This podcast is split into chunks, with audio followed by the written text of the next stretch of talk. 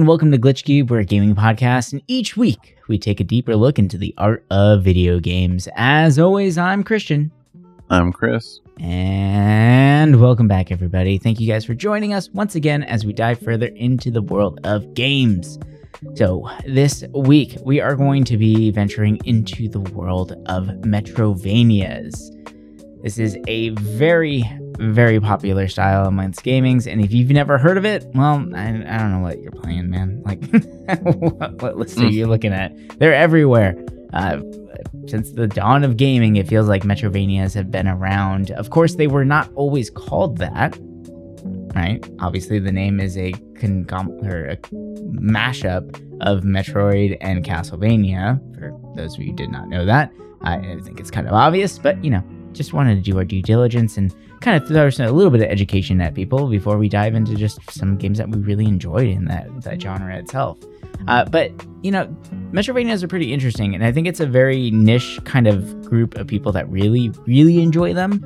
Uh, they're always fun to play, but uh, for those who really dive in and just kind of get absorbed into these titles, they can feel a little daunting, right? There's a lot of backtracking, which is synonymous of Metrovanias but maybe the definition itself isn't super clear on what it is.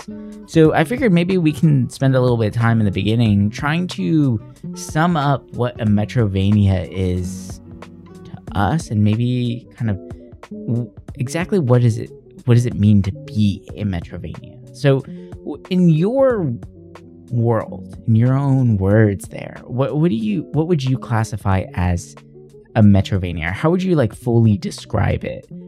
Is it just backtracking? Is it just collection of like abilities? What what, what do you think? Um, I feel like it always has to have platforming. Like I feel like a lot of people will throw the Metroidvania term at a game, and especially for 3D ones, they'll be like, "Oh, it's a Metroidvania," but it's like there's not a lot of platforming, right? Like it's for me, like platforming is a big thing. I would say that's probably 50% of the term. And then the other half, it's like basically revisiting areas you've been to with powers that you unlock in the game. And I know that a lot of people say, oh, well, you know, adventure games do that too, where say you get a new gun that you can break down a wall and now you can see it. But the thing about like Metroidvanias is that it goes like everywhere, right? And you can almost always, you never have a part of the map shut off, especially in really traditional games in that genre. Like the map is always open for you to explore uh, for that reason because now you have some new power and also secret rooms. Like there's I feel like those two are really the bread and butter. And if it's missing one of those features, it's very hard for me to say like, oh, this fits into that versus just being a either platformer or, you know, action adventure game. Mm. What about you? Well, I I have to agree hundred percent. Right? If if it if a Metrovania if a game does not have platforming, I feel like it's really hard to call it a Metrovania. I, I, I feel like that those two really go hand in hand. And I'm trying to think of like what were Metrovanias called before that term was coined? Was it just a platforming adventure game? Is that like kind of how they were classified? I think so. I mean, kind of like Mario, right? Mm-hmm. Side scrolling platformer. Okay. Yeah, I, I always think of them as giant map. I can go around everywhere, kind of like Dark Soulsy, right? Where you can just kind of travel wherever you want to. You might not be at the right level or or whatever it is, or maybe you don't have the right thing to fully traverse the area, but you can still like dip your toe in certain spots. Uh, I always find that as a way to uh, classify a Metrovania. And then for me, it's the abilities. And usually the abilities are pretty much the same. Uh, it, when it goes to, you always get some sort of traversal ability, whether it's like a dash or a double jump or something like that, a grappling hook, right? Like there's always something like that to reach higher areas. Uh, and then just bigger, better weapons always help. But your weapons also become keys in a sense. Uh, similar to Metroid itself, right? Like there's certain doors that are missile doors, so you have to hit it with a missile versus a blaster door, or maybe there's different types of blasters that you need to get through different types of doors, right? Like I, I always see that the the weapon upgrades are not just weapons. So Metroidvanias, I feel, are very what's the word? I guess resourceful in the in the abilities that they give the players because they're they almost want the player to freely explore and not hold their hand at all. I, I feel like that's another big thing with Metroidvanias is that there is not much hand holding in these games. You just get thrown in and you're supposed to kind of just play with the tools that are provided with you because you never know exactly what you can do with them. Right? Like in for instance with Hollow Knight, you have the ability to swing downward which is great for enemies, especially if you're jumping from one platform to the other. You can get an extra hit in, things like that, right? But what it also does is it, bounces you back up, and now we now have a term called pogoing in Hollow Knight, where you pogo off of enemies, and they actually added that in as ways to traverse certain areas early on. Now, in Hollow Knight, you could go really far into the game and get an item to go through, like let's say the acid water but early in the game, you don't have that and you don't know where that is. You don't even know that thing exists if you aren't looking at walkthroughs or reading up on it and all that kind of stuff.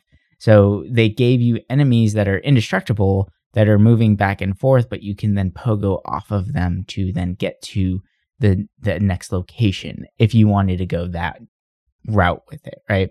So I think the big thing is big map, open map, uh, platforming for sure, and then abilities that do a lot more than what they say they do, but you learn it from exploration and just trying out new things.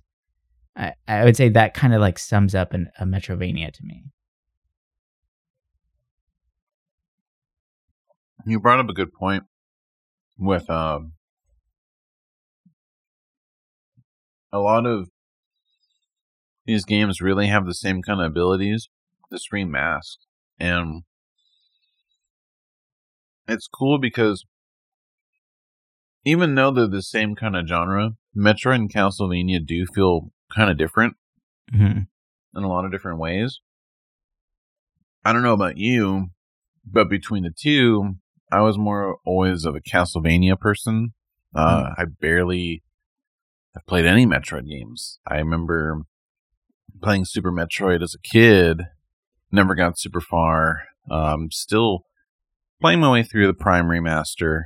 Uh, haven't gone around to finish it because I've been distracted by too many other small games that have come out. But uh, other than that, like I look at Castlevania and I'm like, oh well, I've beaten you know Symphony of the Night. I've I've played a bunch of the Game Boy Advance and the DS ones, and I've played the N64 version. Like Castlevania has always been my kind of like favorite. And I mean, I guess really the difference is that I feel like there's more abilities mm. that feel different. Whereas I feel like with Metroid, it always just kind of felt like this missile is now a plasma bomb. Like, unless I'm, unless Metroid games are different in a lot of ways, but from what I've always played and kind of seen, I'm like, there's not a whole lot of like difference. And with Castlevania, I like that it the secrets, everything just kind of feels like I don't know, you're finding stuff. And when I look at a lot of um, Metroidvanias, I always can tell when I when they really take more inspiration from Castlevania mm. to an extent just the way either they play or the weapon selection. And it's interesting because I mean, I feel like both games are very similar, but if you really like pick it apart, I feel like there's some really like unique differences between them. Yeah, I would agree. I mean, there's definitely more. I feel there's more story beats in Castlevania games mm-hmm. uh, than there are in Metroid. Metroid is fi- kind of the same same. I you know I I kind of feel bad saying that because there is a story to Metroid, but Yeah. it, it you kind of have to like look for it, right? Whereas with Castlevania, it almost feels like the story's baked in already, right? I mean, it's Dracula, it's Alucard, right? Like there's there's so many things that we're already so familiar with with back lore and all that good stuff that it kind of fills in those blanks a little bit better. Now, Mhm. like me being in, I, I think I've admitted this before in other podcasts, but the platforming is not my forte. I'm starting to get back into it now and push myself through them and all that, and I'm enjoying my experiencing with them. But the Castlevania games, I've played a little bit, but not a lot to really dive into them and uh, be super versed in the Castlevania world itself. Uh, and maybe that'll be the next ones I kind of like try out because they're just so iconic, and I feel like I need to play them to really get a good grasp on everything. But it, they both, I would say, have. You you are 100% right that the Castlevania ones have a little bit more variety in the abilities and weapons that you have. It, it does seem a little bit more interesting in that sense. Um, but I, I don't know, like they everything always has that like core th- part of it, right? Big map, multiple abilities, and backtracking. I, I think maybe the biggest thing about Metroidvanias in general is just backtracking. That has to be like it almost feels like that without that you don't have a Metrovania. So maybe that is the ultimate definition of it itself, right? It's a platforming game that has backtracking. That's a Metrovania, right? Like eh, it'd be hard to say that there's any out there that don't have that. And if they don't, then it doesn't feel like you're actually doing anything different than just going on something that's like on rails or a regular platformer. I will. I feel like a lot of newer games in the genre have been trying to do that, where it's less about having to always go back, where it'll just be maybe like one thing sprinkled here and there, which is kind of nice because sometimes backtracking a lot kind of sucks. But um, it's interesting when you look at like when Metroidvanias kind of blew up. I was gonna say started, but I mean we already know Castlevania and Metroid, but Mhm. I'm thinking about like the indie scene, right? And before this game, I feel like like you were saying, most other games aside from those two franchises just felt like a platformer or an action game. Mhm. But Cave Story was kind of the game that brought that combination of the two games and I feel really created this not revolution but um this revisit to this genre style and because it came out in 2004 which I was kind of surprised cuz I didn't know it was that old I thought it was like later like 2008 2010 Hmm. and I love this game uh, I think this was actually maybe one of the first indie games I ever played. Uh, I still haven't played Amazing one. game. I I need to play it.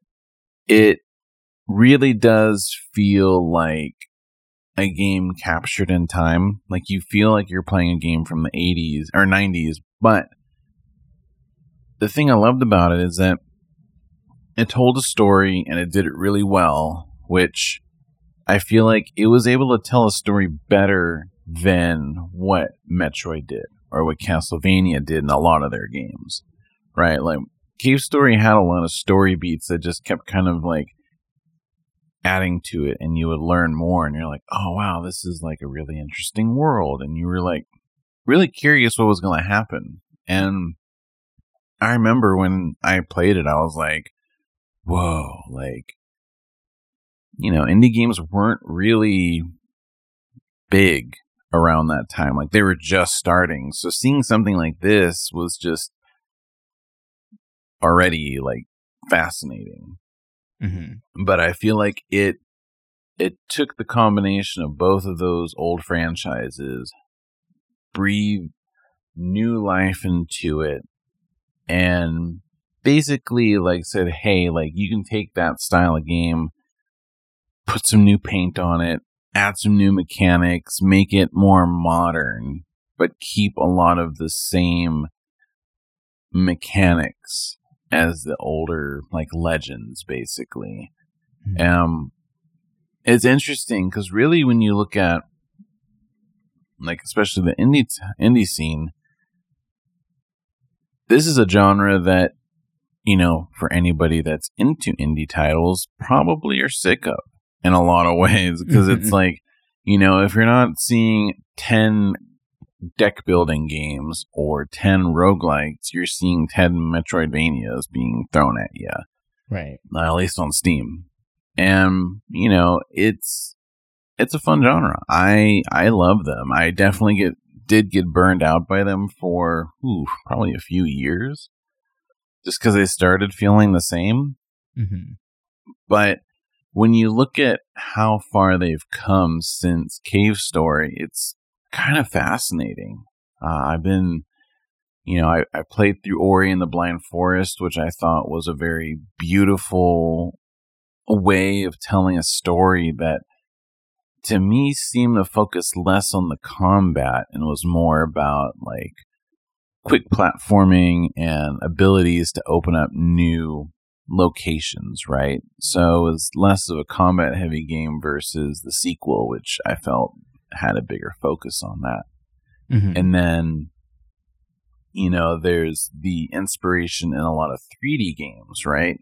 where, you know, some would say Dark Souls is somewhat inspired by Metroidvanias in a way because you get something, you go back to it, and there's a lot of like progression that comes with backtracking.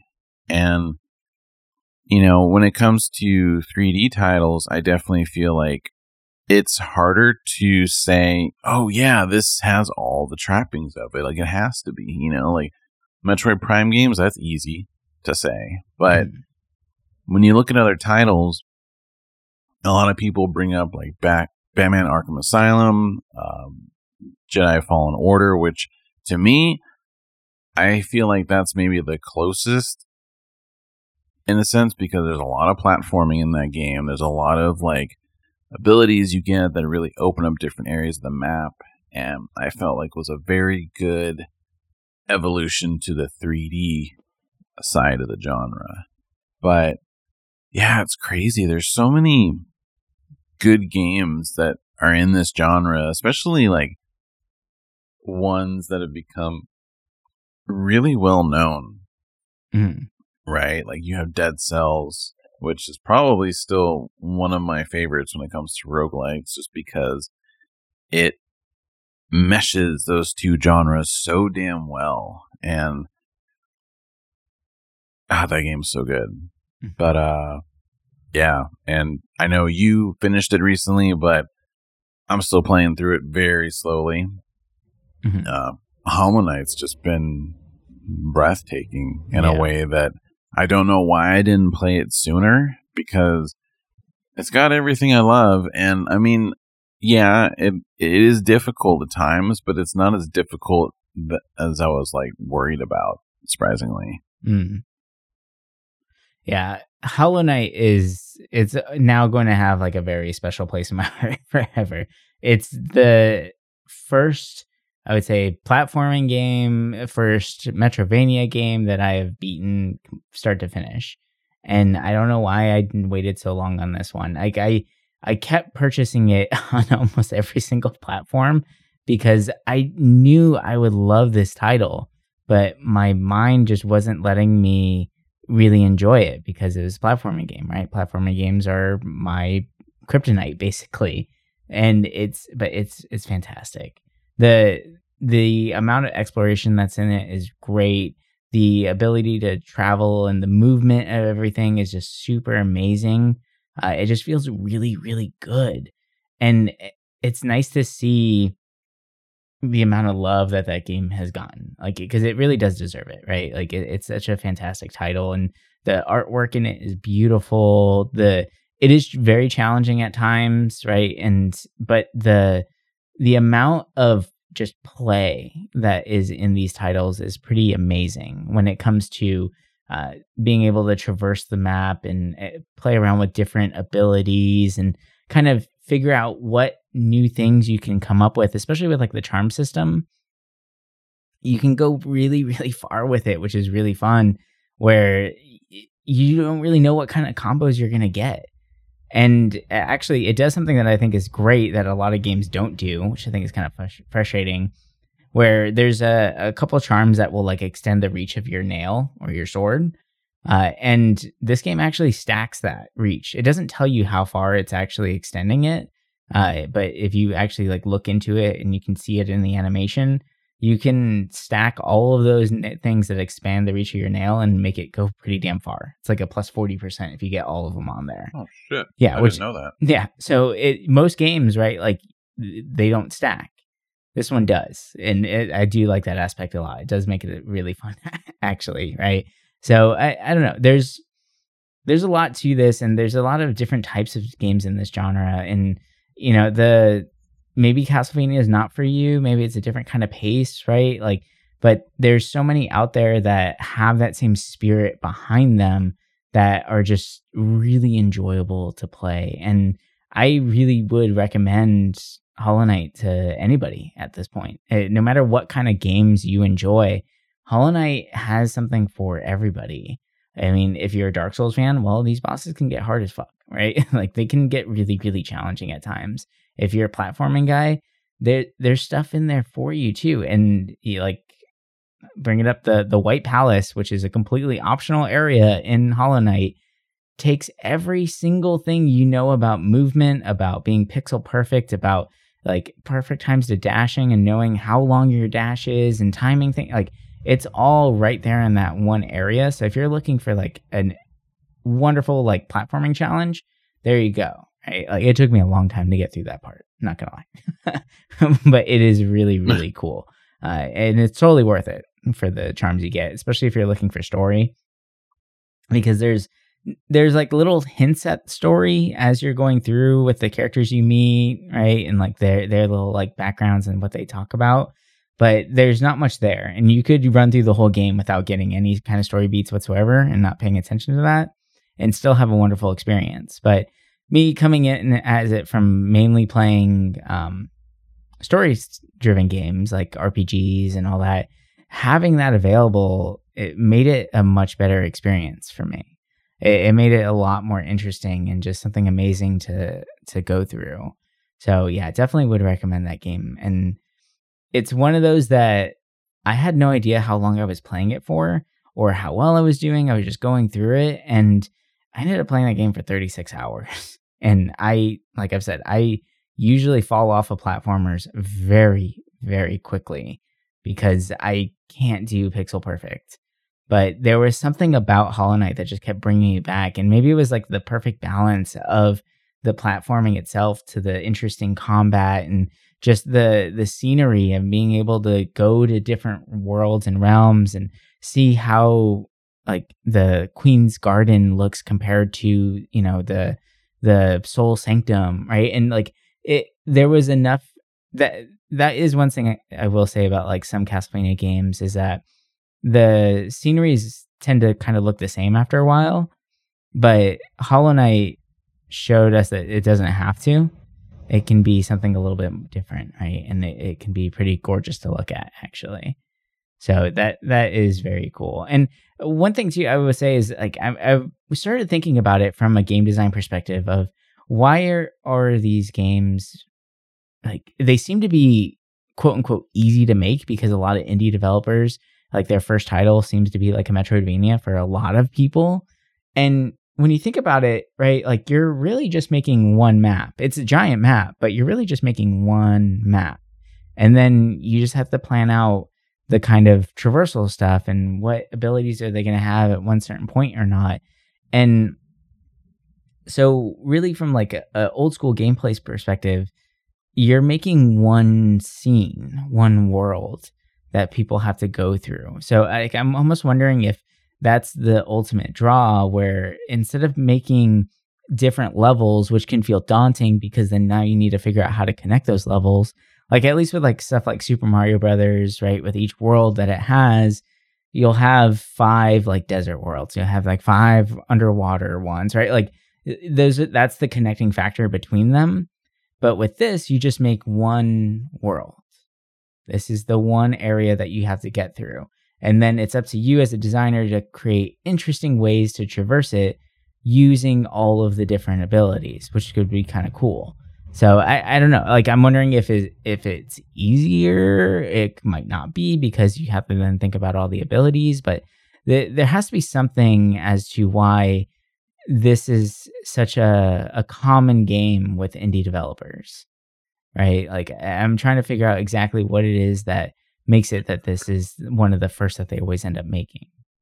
I think because platformers seem to be easy to make, but also because there's so many abilities and different things you can throw into it, right? Like think about if you make a traditional adventure game, like yeah, you could have some kind of biomes or some kind of differences, but you're probably going to hit more in resources and take more time to flesh out a world whereas a Metroidvania to an extent it's just a pure platformer which should be easy to make.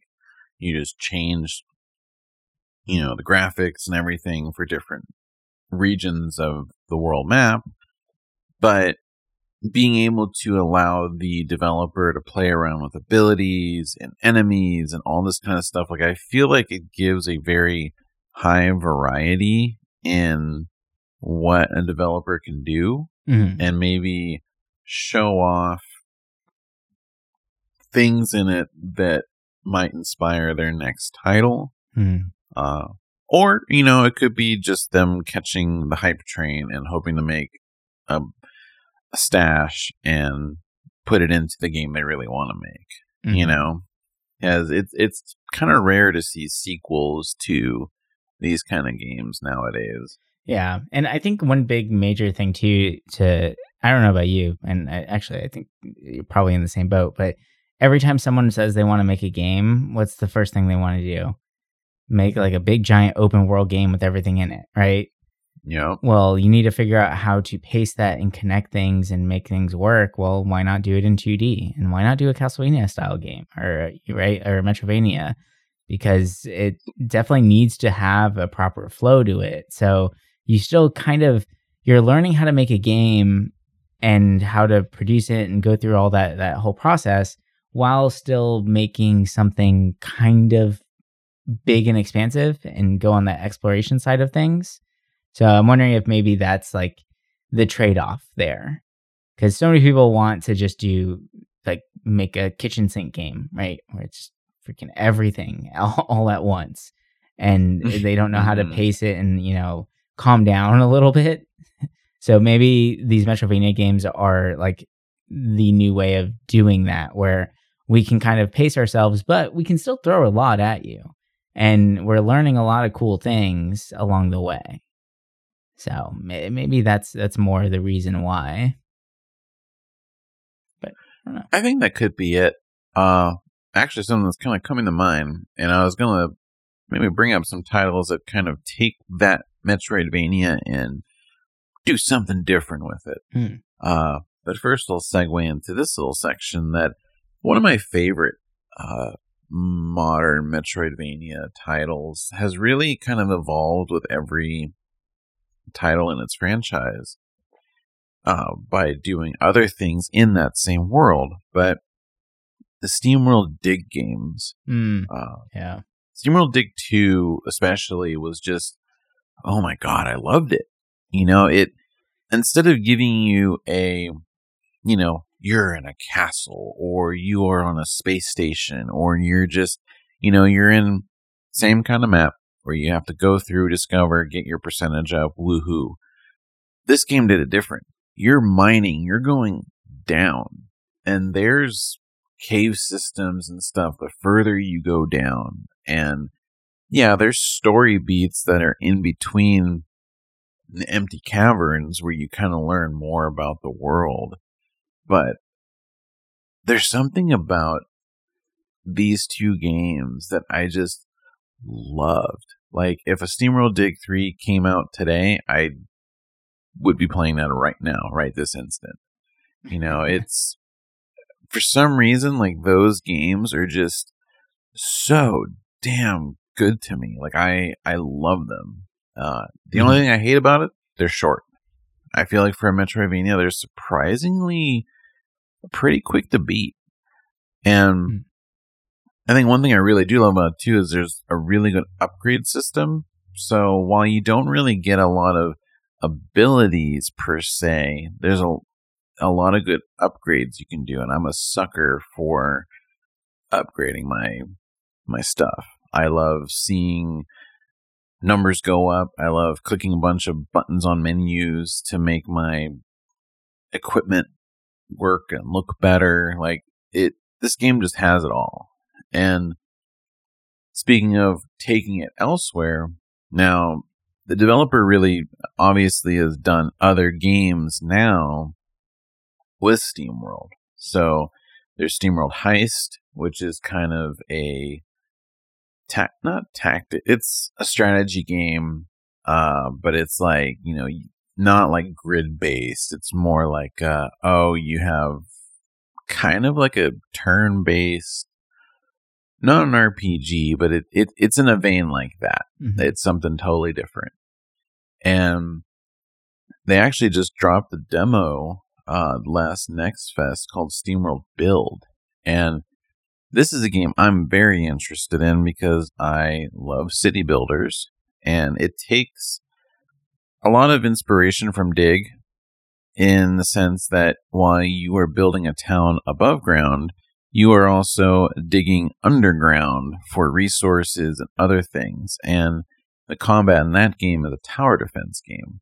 So it's interesting seeing what started out as like Metroidvania games, they've really shown that they can make a lot of other titles, mm-hmm. uh, experimenting, trying different things. And I love that. I think it's cool seeing a studio be very versatile and seemingly doing it really well. Like, I think Heist got pretty decent reviews, and people seem to really like this build demo. So I'm kind of excited where it goes. I'm hoping for a Dig 3 uh, eventually. But like that, that was really cool. Uh, if there's one Metroidvania that I think to me does something so damn different, but it's so good in the sense that it's not super dark, it's not super pretentious, it's very child friendly, but at the same time, like it's got very precise platforming. And when you hear the premise of this game, you're kind of like, how does it work? Mm-hmm. Because mm-hmm. it's not your typical game. But uh, Yoku's Island Express. I played this game for the Sounds first familiar. time. Oh, God, like before the pandemic, I think 2019. And I love this game. I swear by this game. I, if anyone wants a very interesting, unique experience when it comes to these type of games, I always recommend this game because I love pinball, and this is Metroidvania meets pinball. Mm. Basically, your platforming everything feels like a giant pinball map, right? Like you have a town, you have your little hub that you go back to, and while yes, there's normal platforming, in order to get all around the map, you know, there's little holes and little ramps and little spins. Like it's this game is so damn good and it does it so differently. You know, you get your abilities. There's not a whole lot. I mean, what can you do with a ball, right? Mm-hmm. You're basically like uh you're a postman uh for this island and you're carrying around this ball and it's adorable and it's it's pretty short. It's pretty easy unless you're going for like secret stuff, but to me, I feel like this game combined two genres that I never thought was possible and any chance I get to talk about this game, I love it. I mean, hell, even won like a BAFTA uh, for a debut game, which is kind of crazy considering the premise of it. But yeah, this is this is always a game that I'm just like, I love it, and it makes me want to see more weird uh, combinations. You know, I mean, especially the pinball. You know, I know people have done more with that with like Rollers of the Realm and um, some other titles, but I don't know. I think this game actually did a really good job at merging the 2 mm-hmm. Yeah, I feel like pinball is kind of like a underused ability or style nowadays. But there are mm-hmm. some gro- or some games out there that are really pushing it and making it interesting again and showing us that you know that pinball physics that I mean, who doesn't love pinball? Right? Yeah. Whenever, like whenever you play it, you're just kind of hooked in for a while and you're like, "Damn, I could do better." Because there's always that element of like chance. It's it feels like like almost like gambling, but then there's strategy to it as well. Right? Like it, it's very interesting because there is obviously a skill level to it. Like it, this game like Yoku's Island Express wouldn't exist if it wasn't some sort of strategy behind uh, pinball itself, where you can actually control where the ball is go- going if you're paying attention enough, right? So mm-hmm. it it is very interesting to see this used this way, and it's it is very cool. I mean, it is a beautiful looking game and very what's the word innovative in the way that it uses the pinball physics or the mechanics themselves. So this is really cool. I, I, I do like this one.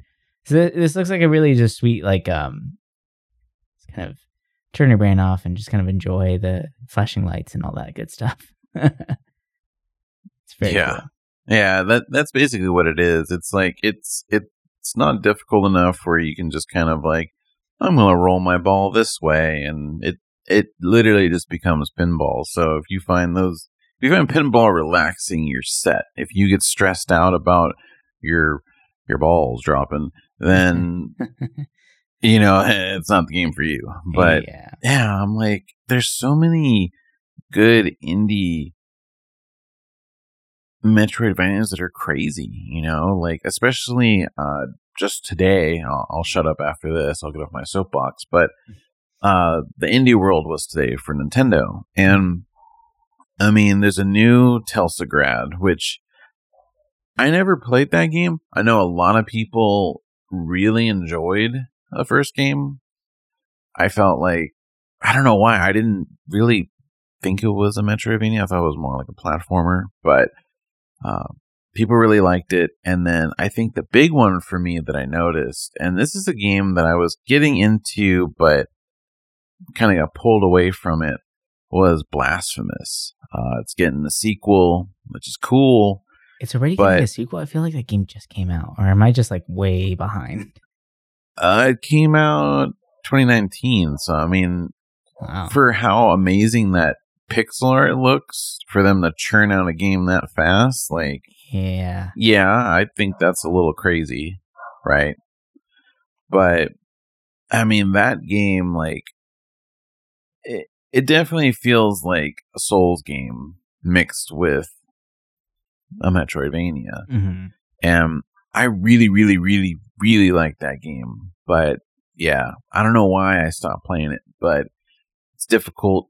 It's beautiful. And, you know, this genre is not seeing a stop anytime soon. I'm looking at the upcoming games in this genre on Steam, and I'm like, damn, and some of them look really damn good and different, which is cool. Mm-hmm. You know, we're not getting the same old, same old, which is nice. Yeah, that is nice. So there's a couple games that I've been checking out lately after my Hollow Knight experience. I've definitely been wanting to play more platforming games, more Metrovania games in general, just to because I feel like it's those are a style or genre that I've really missed out on, right? And there's a mm-hmm. couple games that have really caught my eye, and one of them I started playing was Greak, um, and it's mm. G R E A K or A K for people that have, might have seen it. The artwork is is gorgeous as well. It's like very well drawn. Hand it looks like hand drawn graphics, and it reminds me like it kind of gives me that drawing vibe of Hollow Knight, but brighter, right? and it's it even says that like it, I'm almost like on the fence of calling it a full Metrovania because it it's more adventure platforming style ish, but I guess that's kind of the same thing, right? It's it that that's the the hard part for me when it comes to Metrovanias is that there's a lot of different kind of styles of them out there, right? Uh, but with Greak, one of the interesting new mechanics behind it is that you actually control three characters at the same time. And each character has their own specific abilities, which I find very fascinating because you can you have to be able to switch between everyone. Everyone has different traversal abilities, right? Like the Greak, the main character, he has his double jumps and his basic sword, and he's very much the the young, uh, up and coming knight hero type, right? Which I, I find really interesting. You're trying to save your sister, but your sister is a magic user who has like float mechanics like Princess Peach, right? So you're able to traverse that way, and there's certain areas that you have to float across instead of just double jumping because that just won't reach. Uh, and then of course you have your knight, who is your main fighter brawler kind of character, who's just like a badass tough guy, right? And it's I don't know, there, there's something to this game that is just really gorgeous to look at, and it's very fascinating to play through. And uh, one of the things that I'm actually really enjoying and finding it more fun to just go through the same area that I've been to before instead of just blindly going through the story and just following the road all the way down, right? Is that there's uh, ways to unlock new abilities and new fighting styles in it where you talk to like a swordsman and he says, "Oh yeah, I'll I'll teach you a new move, but first you have to go and kill, you know, five of this one type of enemy and then come back to me." Right? And there is fast travel in that game once you find the fast travel stones, which makes it a little bit easier. So you're not just completely backtracking the whole time. So it does speed that up a little bit, which is nice. Uh, but it is really cool because it, it just makes you want to find these or go back to the same area because you're like, oh, yeah, there's like a whole bunch of these bats over here. I've already been through this spot, but let me just go do this real quick so I can try and get this new ability. And then once you get the new ability, you just want to go and try it and just play with it and see what other things come of it. Like, what range does it have? What kind of like does it give me any more distance? Can I use this some other new way? And I'm almost wondering if that that mindset I'm having of testing out new abilities in different ways is because of Hollow Knight and the way that it portrayed its new its abilities, where almost anything that you can do in Hollow Knight becomes a new way of traversing the map and finding new ways of getting somewhere that you didn't think you can get to before. So like I'm I'm kind of curious if it wasn't for that, would I really be playing this the same way that I am right now? But I don't know. Mm-hmm. It, it's a it's a really great great game so far. I'm really enjoying my time with it, and it looks really awesome. I mean, visually, it's it's gorgeous. It's it's a cool little hand drawn game. Um, but there's another one that really caught my eye as a a new way of doing this because I don't feel like uh, I mean I'm also not really versed like super heavily in Metroidvanias, but this one seems really cool because I don't feel like you see a lot of co-op Metroidvanias, and I, I think that's a really interesting experience since these are mostly single player games, right? And being able to share that experience with somebody now might be really really cool but there's a game called Infernax that is out now, and it's a has the you know you could play it single player if you want to, and that's totally fine. But they do have a co-op option, which I find really really cool because it's not just two of the same characters. When you play co-op, both characters, first player and second player, have very very different abilities, and you have to play very differently and actually think about one another.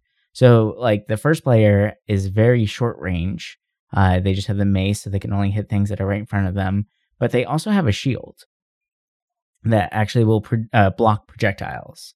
Whereas the other character, player two, who's your squire, has the throwing axes that I think are very, you know, very Castlevania, like super, super Castlevania. But they have uh, banners, which will do different effects for your party. Um, and then player one has magic instead of the banners. But player two cannot block projectiles. So player one can stand in front of player two and block like the spears that are being thrown or arrows and stuff like that.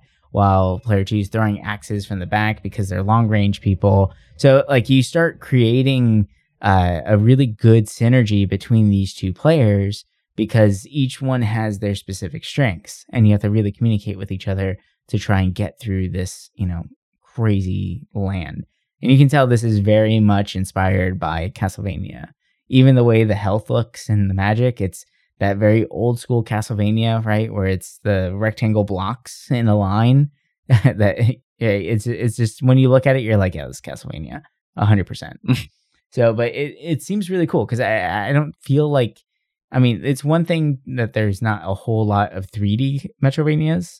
I really I don't know of that many co-op Metrovanias, and it it's actually seems like a really fun style of game to play through with somebody else because they could help, you know, alleviate some of the frustrations in certain areas, or it's just fun to struggle with your friend, right? Like I, the whole same concept of, uh, uh, oh god, Elden Ring co-op, right? Like mm-hmm. who doesn't want to struggle with their friend? like, like it's, it, it just makes it a much more enjoyable experience when you both of you are like, this boss is so hard, and you're both getting just destroyed or you're able to walk through an area that you typically in Elden Ring is very difficult, but then you're tag teaming somebody and just destroying them and being like, yeah, we're gods, right? Like it, it's a very cool idea. I, I do like this a lot. Uh, and I would be curious if there's um, more co-op ones and uh, to try those out because I think that would be a lot of fun. Yeah, it's weird how it's not really a thing, but I guess I kind of makes sense why it wouldn't because it's hard to think about, oh, well, how would abilities share? How would this work? But it seems like this game really kind of has it planned out yeah. really well. Yeah. And it's funny, this is uh so the people who made Infernax actually made uh, Just Beats and Shapes, which is a bullet hell rhythm game that looks a thousand times different than, than this title. Mm. So it's so funny to see that to this, and you're like, oh, that's an interesting departure from what they've made before. But it's it's really cool, and you can tell that they have put a lot of thought into how things synergize with one another. How what does a co-op experience actually look like, where it's not just both of you have the exact same abilities, you're fighting for the same things no, like each of you brings different cards to the table, and it, it definitely makes it more interesting, in my opinion. All right, well, that's going to do it for us this week. I hope you guys enjoyed our little conversation here into Metrovanias. There's so many of them out there, and if you haven't played one, try it out. I mean, you can't really think about gaming without thinking of Metroidvanias. They're everywhere, and they're actually very enjoyable for very different reasons, and they have a little bit of something for everybody. You know, exploration, combat, action, skills, secrets, all that good stuff. There's a lot in these games. A lot more than meets the eye, honestly. But anyway, we'll talk to you guys next week with the next set of games that we find over the internet, all that stuff. Next cool concepts as we dive further into the world of games uh, through the eyes of art. Yeah, yeah. Let's be pretentious for a moment. But anyway, we'll catch you guys later. Uh, bye for now.